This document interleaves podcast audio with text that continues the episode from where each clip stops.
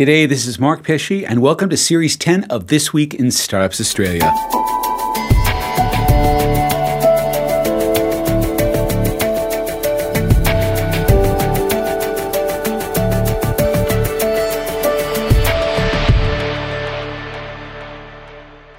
In Series 10, Twista has a singular focus. We're identifying and sharing the story of Australia's world changing startups. The startups, when they go from zero to one, really do change the world. And not just the startups, but the founders and the investors. Australia is stepping up with some of our brightest sparks working hard to change the world. So come along the journey as we shine a bright light on another world changing startup. They come from fields as diverse as agriculture, housing, energy, and defense. These startups at scale truly will change the world.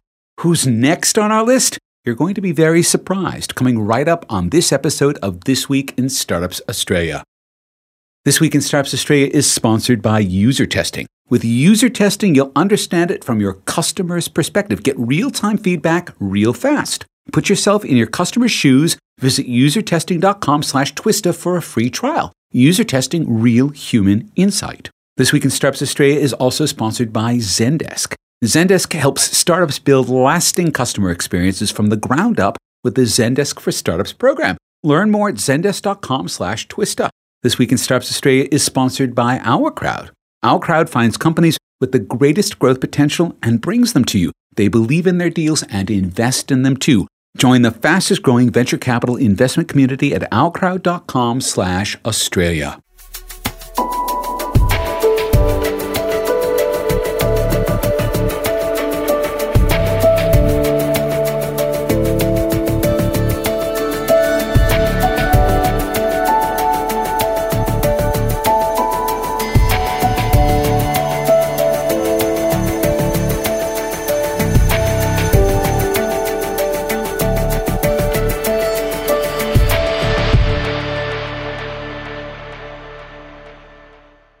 World changing. It's quite a word. It's a lot to live up to. It means more than one thing.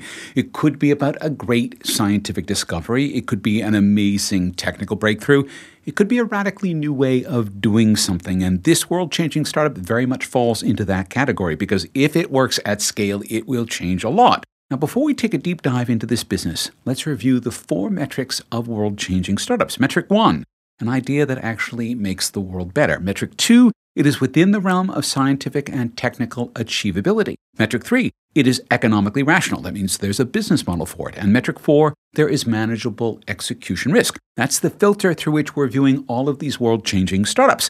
Now, the fifth of these, it is a bit of an exception because this one isn't an Australian startup yet. It's American but it has big plans for Australia. And it's not normally what we think of when we think of a tech startup, although it is exactly that.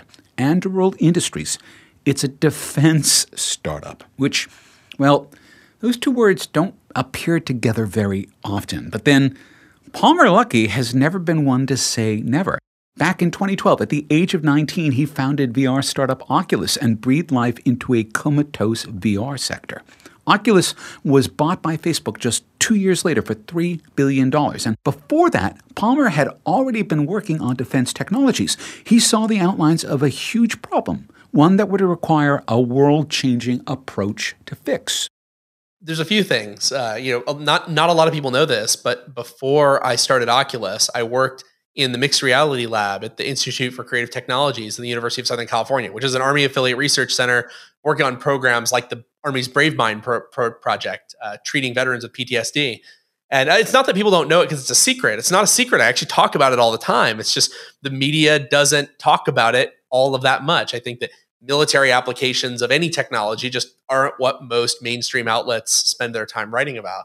Um, and so, so I was actually familiar with virtual reality technology being used in the military before I thought about doing anything else. And that had always stuck with me. So Oculus did some work with the DoD. I was really proud of it.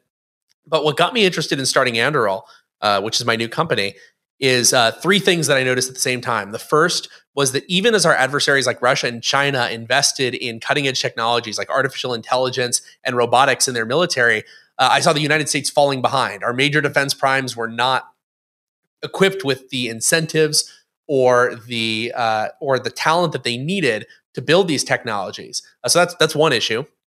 The people who really build the stuff for our militaries were were were, were not able to pull it off.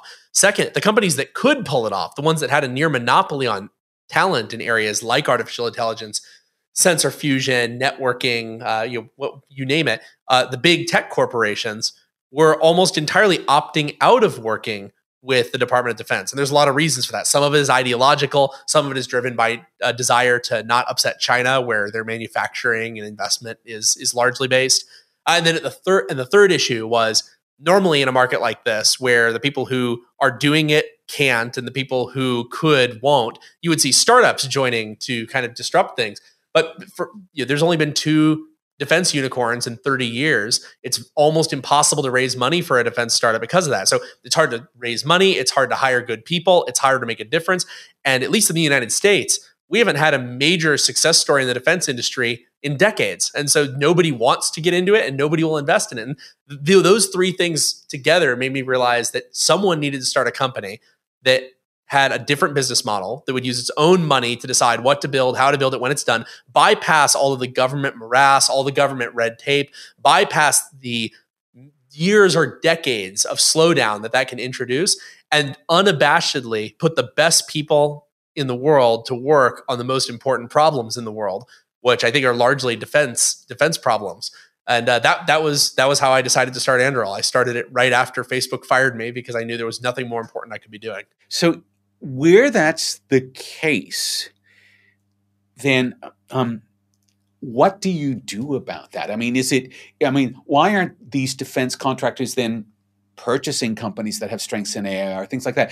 Is there are there structural reasons why the primes are not working to stay ahead of the curve? You're exactly right. It's almost entirely structural. It's not like these companies are full of people who don't want to make a difference or who don't care about these issues. The problem is that these companies are a slave to the incentives that governments have created for them. And so most con most defense uh, technology development these days is done on what's called a cost plus contracting basis. So a cost plus contract is where you get paid for all the time, all the materials, and then a fixed percentage of profit on top of that. Let's say three, four, five percent. The problem with that is that you now make more money when you work slower you make more money when you work with more people. And also, why, why would I even come up with ways to solve a problem in a more efficient way if I'm going to make more money by figuring out how to do it in a less efficient way? It's an incentive issue. We've we've given these companies a reason to be slow and to be overly bureaucratic and to build the biggest possible thing that they can come up with uh, even if they don't do it consciously. You know, it, every every organism follows its incentives, and that's the opposite of what a good company could be should be, right? Like if I'm selling something uh, that I made for money, and then I'm trying to sell it to someone where it creates value, I want to get it done as quickly as possible. I want to get it from zero to 95% quality as quickly as possible with as few people as possible, and I want to make it reliable too. This is another issue a lot of defense companies actually make more money when their systems break all the time because they also make money repairing them and selling parts for them. And so, why would anyone be incentivized to make a reliable system? Now, people are in, people want to do it out of you know wanting to do the right thing and because there's program requirements, but that doesn't mean that they're still fighting against the natural financial incentives when they do that. Uh, and so that's I, I think that's really the, the, the crux of the issue. And why don't these companies buy companies that work a different way? Well, they're publicly traded corporations that fit into a certain asset category. Publicly traded defense companies, they have very narrow profit margins. They grow very slowly. Uh, they don't own most of the, their IP. The government pays for everything. They're not in a financial position to go out and start buying high risk startups that use their own money to build things because that's not what their investors gave them money to do. Uh, that that's really the biggest issue is the leadership in these companies to a certain degree is paralyzed by the fact that they cannot change their asset category from that of very safe hedge against the consumer markets to high risk, high growth, rapidly innovating technology company. It's just, it's not in the cards. This is the core of a world changing need. So that's a big tick. And although some people will dispute the need for defense on ideological grounds, and that's completely reasonable, for most people, defense seems both reasonable and necessary. To learn that the way we do it, from a technology perspective, is no longer fit to purpose, that's a problem, and it creates an opportunity. When we come back, we'll talk to Palmer about the shape of that opportunity and its achievability. You're listening to This Week in Startups Australia.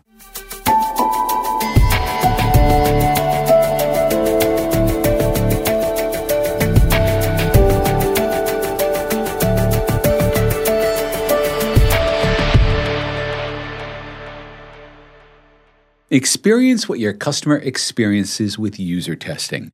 Whether you're launching a new product, prototype, or marketing campaign, you get video feedback straight from the people you want to reach most. The user testing human insight platform lets you understand it all from their perspective, and it allows you to target your exact audience, ask any question or request to perform tasks, and most valuably, get a window into their world. Unlike focus groups, which can take weeks or even months to deliver results, with user testing, you get to see real reactions and hear real opinions really fast, in real time, at the speed business demands.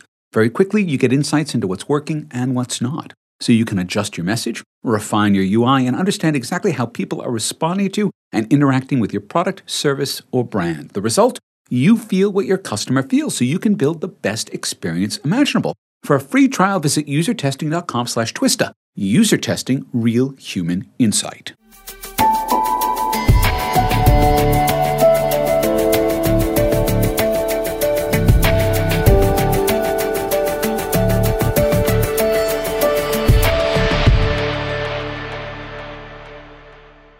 Welcome back to This Week in Startups Australia. We're doing a deep dive into our fifth world changing startup, Anduril Industries.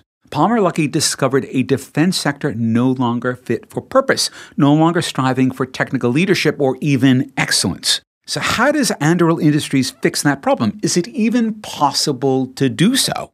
There's a lot of things that we do different, but I think probably the two most important are what I said earlier. We make Anduril a place where really smart people want to come to work like we we pay them well, we put them in a good environment, we give them a responsibility, we give them the ability to lead small teams to having big impact without waiting for the government to pay for everything. And that leads into the second thing that we do that's different, which is Anduril uses our own money to decide what to build, how to build it, when it's done, and then we sell it to the customer. This is the way almost every business in the whole world works, except for the defense space. So what we're doing is not a radical business model. It's not like we invented, you know, subscription you know video or something like this is it's it's just we're doing it the way everyone else already does it. But I don't think anyone has ever thought of defense procurement in terms of product market fit before. No, I, I don't think so. And I think also they have generally not thought of it in terms of where the low hanging fruit is. Like one of the things that we're doing is trying to pick the places where a small company can have a big impact. So, like, I'm not trying to be an aircraft carrier startup or a nuclear submarine startup. Well, maybe that, but we'll we'll come to the nuclear submarines in a minute. But go on. But what we're doing is really saying where are the areas where currently the DoD is spending tons of money, where we can come in and do something much cheaper using our own money that is superior. Like the, one of the first pages of our pitch deck, the first Anduril pitch deck said Anduril will save taxpayers hundreds of billions of dollars a year by making tens of billions of dollars a year. And I guess that that leads to maybe a third difference our goal is to reduce the amount of money that needs to be spent on defense. I think we can be much more efficient. We can use the money we've already allocated much better. And in the end, we should be able to even reduce defense spending while still increasing capability simply by prioritizing the right systems and the right way of doing things with the right incentives. I'm formulating a question here, which is Does that mean that Anduril is pioneering a type of defense that is fast, cheap, and out of control. You know, I, I think the only reason that, yeah, like fast, yes, cheap, yes. The great thing about the out of control part is that we're using our own money. You know, so if, if, if we're if, if, if we're spending on nonsense that doesn't go anywhere, great. It's out of our own pocket. It's gonna failure. It's not a boondoggle for the taxpayer. I, I'm I'm personally fine with people going out and burning up their money on on dumb dumb larks. You know, that people do that all the time. Uh, the issue is that when is when taxpayers are required to pay for it and not just one time, but over and over and over and over again, which is currently what we've been doing. Uh, but yeah, you know, I, I, think you're you're probably right. You know, maybe I, I think there's people. Let me put it this way: if the government was working the way we were, people probably would say that it's fast and fast and cheap and out of control. But luckily, it's it's our it's our money, it's my money, and our investors' money, and we we uh, we we've currently made the most of it. All right, let's now break this down into specifics. What specific products is Anduril making? What have you built that you're selling? And we're building a huge suite of products. So um, we, we don't have the luxury of many companies where we can focus on just one thing and really dialing it to the absolute utmost of polish. Uh, we have to build a bunch of different systems because the only way we're going to be the next major defense prime, the next major defense contractor, is if we're able to tackle a whole bunch of different projects. There's just simply not enough money in any one vertical for a company to achieve scale only tackling one. So you know, we build unmanned aerial vehicles uh, from surveillance drones to uh, aerial interceptors that knock other drones out of the sky. We build ground based systems that tell you where all the vehicles, where all the animals, where all the boats, where all the drones are at all times, communicating with each other and making sure that all the humans and all the machines have the right information at the right time. Uh, we build underwater vehicles uh, where they are able to dive up to 6,000 meters deep, all the way to the bottom of any part of the ocean that doesn't end in trench or crevasse.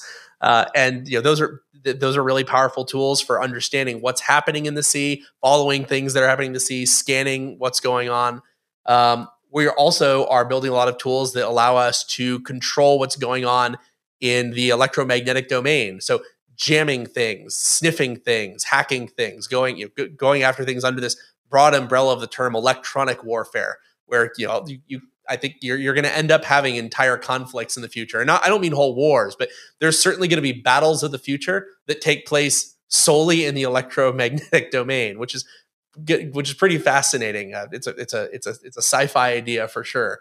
Um, and we're also I can't talk about the details, but getting into getting into areas like uh, space vehicles and also some really interesting, very fast, very capable air vehicles. And uh, we've, we've got some got some stuff coming in the near future that people will want to keep an eye on. But I guess the, the, the broad strokes of what we're doing is we're making machines that allow people to understand everything that's happening so that they can make really good decisions and then respond with the best possible tools. And we're making technology that is a part of every step of that. So Anduril is taking a new approach to creating and selling defense products. It's almost exactly the opposite of the model that's practiced today by the massive defense primes.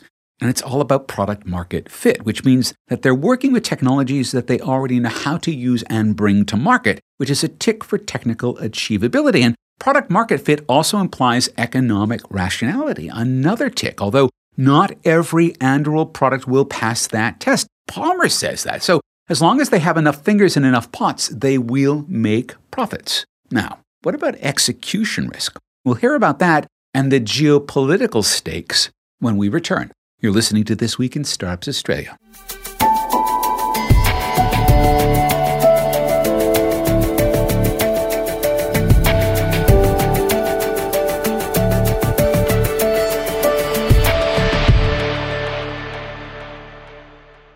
The fastest growing companies have great products and great customer service. You build the great product, and Zendesk will help you build great customer experiences that make your customers come back, just like Jason Calacanis. Jason has a very public obsession with amazing customer service, and he relies on Zendesk for his launch syndicate. Jason's limited partners use Zendesk to reach out to him about each of his deals. Zendesk also handles inbound inquiries from startups looking for investors. Zendesk helps Jason provide the kind of customer service he demands. Apply for the Zendesk for Startups program to get their industry leading customer service software free for six months. You'll also get access to Zendesk's community of startup founders and partners, plus dedicated onboarding guidance and support. Zendesk has everything you need to deliver the amazing customer experiences that will make your product a success. To learn more about Zendesk for Startups, visit zendesk.com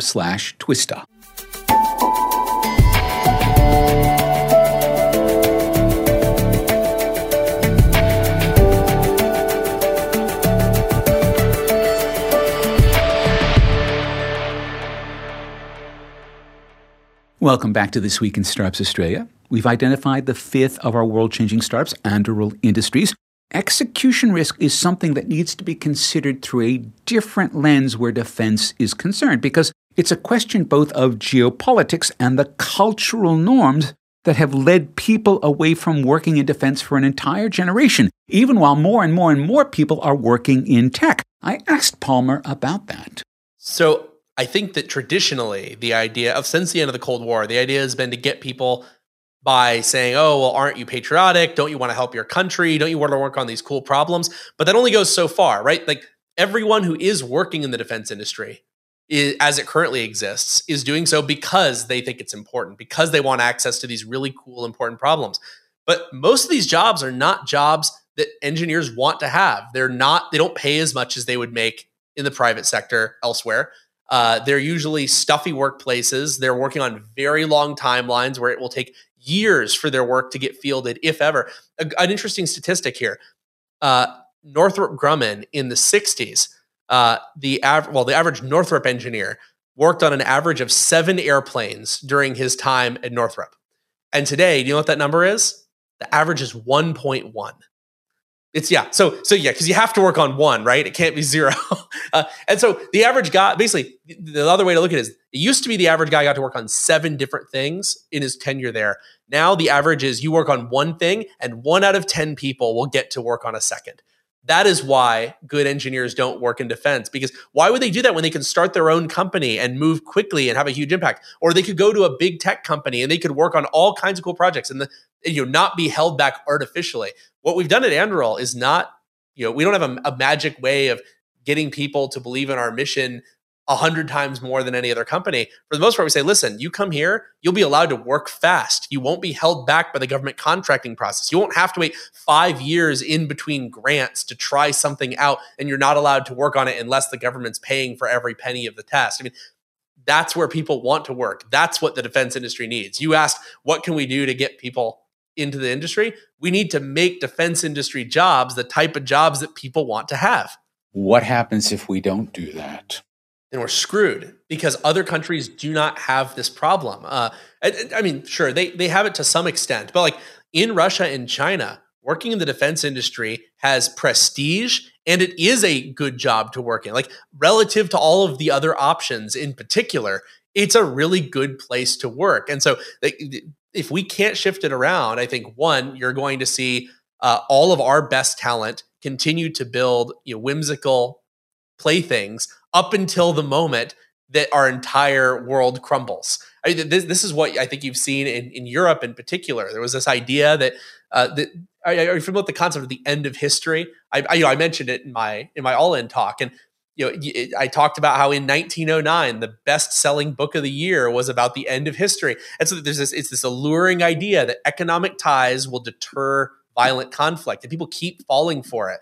And you, I, I know a lot of people where they're like, oh your defense is so passe. There's no reason to work on it. You know, there's never going to be another major conflict.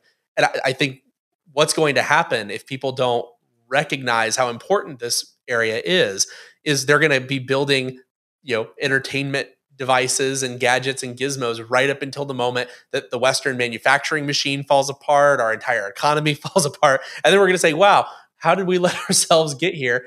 And uh, unfortunately, it'll have been obvious. Does it take an existential threat like Russia's invasion of Ukraine to focus minds and, more importantly, to focus budgets on the importance of defense? I think to a certain extent it does. Like one thing I've said for many years, uh, you know, when I was starting Anduril, a lot of people really rejected the entire premise of building a modern defense company. They're like, oh, this is a huge waste of time. There's no reason. There's never going to be these major conflicts.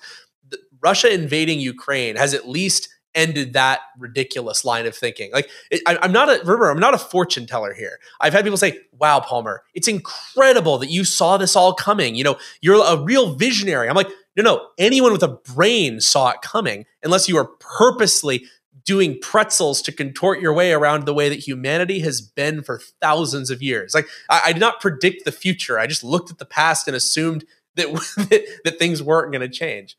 Um, I, I, feel like it it's probably not enough to change people's thinking in the long run, though. You know, people. I think that the Ukraine conflict has definitely changed their thinking, but it's really easy for people to forget about it. I think you're already seeing this. You know, as you get less news coverage, less people talking about it on social media.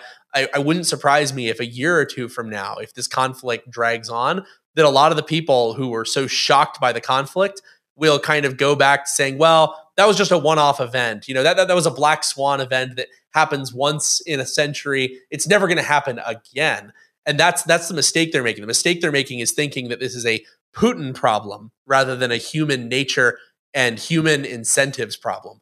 Rather than a power problem. And we will, we will be coming to that. All right.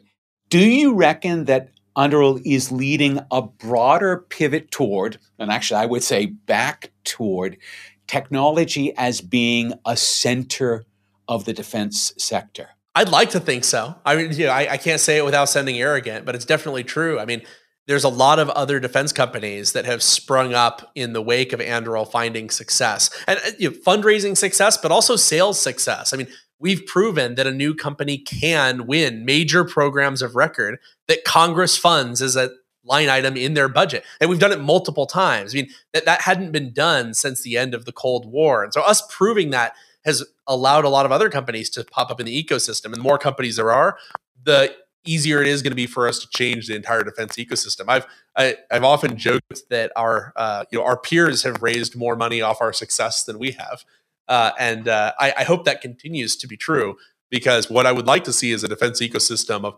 hundreds of specialized companies, each the leader in their respective area, rather than what it currently is, which is like five or six.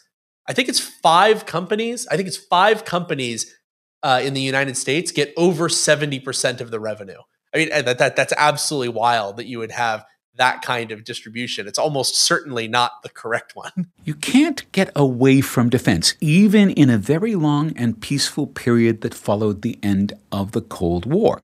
The execution risks in defense are fail to execute risks, where the opportunity cost is quite literally life threatening, and that's all well understood. But whether the Anduril Industries model of a fast, cheap, and out of control defense technology sector, whether that's well understood, no one can say that yet.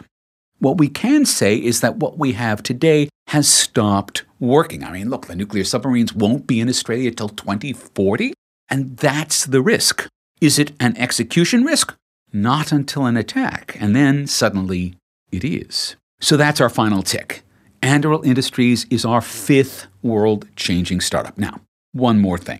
Palmer Luckey spoke to Twista because he's on the hunt for engineering talent here in Australia. All right, final question.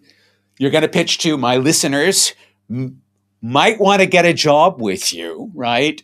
What do you say to them? What is the offer? If you want to work in defense, Anduril is the best place to do it. We will give you room to grow, we'll give you room to move fast budget to do interesting things, and we're not going to tie it to a government spend schedule that, that, that slows you down.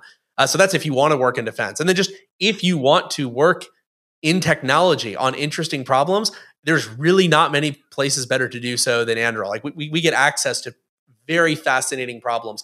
A lot of them you probably haven't even heard about because your government doesn't necessarily want to publicize that they're problems. I mean, it, if you want to work on problems that matter and you want to work on cool technology, defense is a great place to do it. And if you want to work in defense, I can't think of a better place than Anduril. That'd be my pitch to you guys. We will not take you for granted. We will take care of you and you will have a lot of fun. It'll be spiritually fulfilling, professionally fulfilling, and fiscally fulfilling.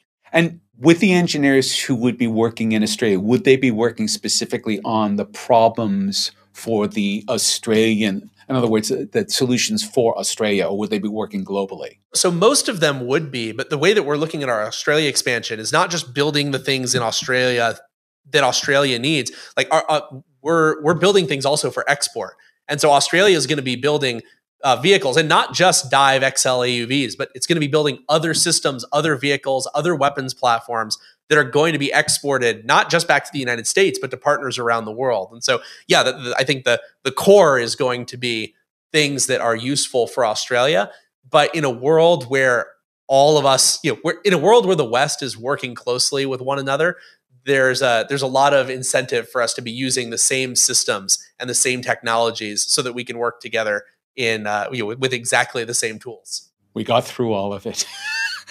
this is this has been a fantastic interview, Palmer. Thank you so much for your time. We'll be right back.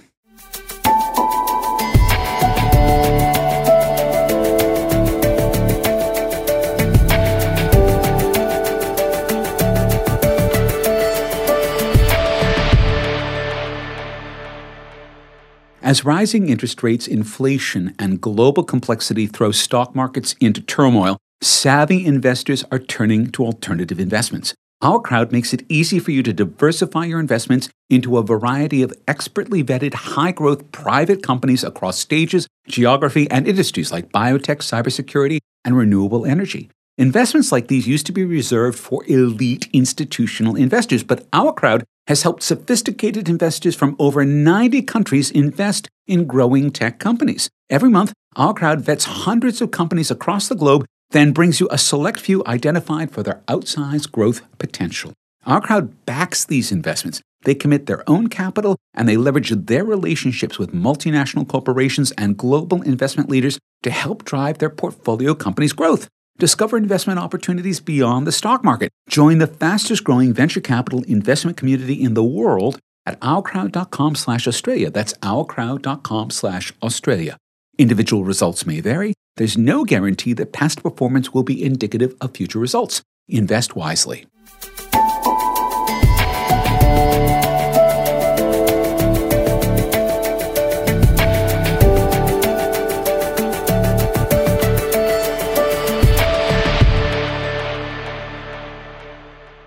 Big thanks to Twista sponsors User Testing, Zendesk, and OurCrowd.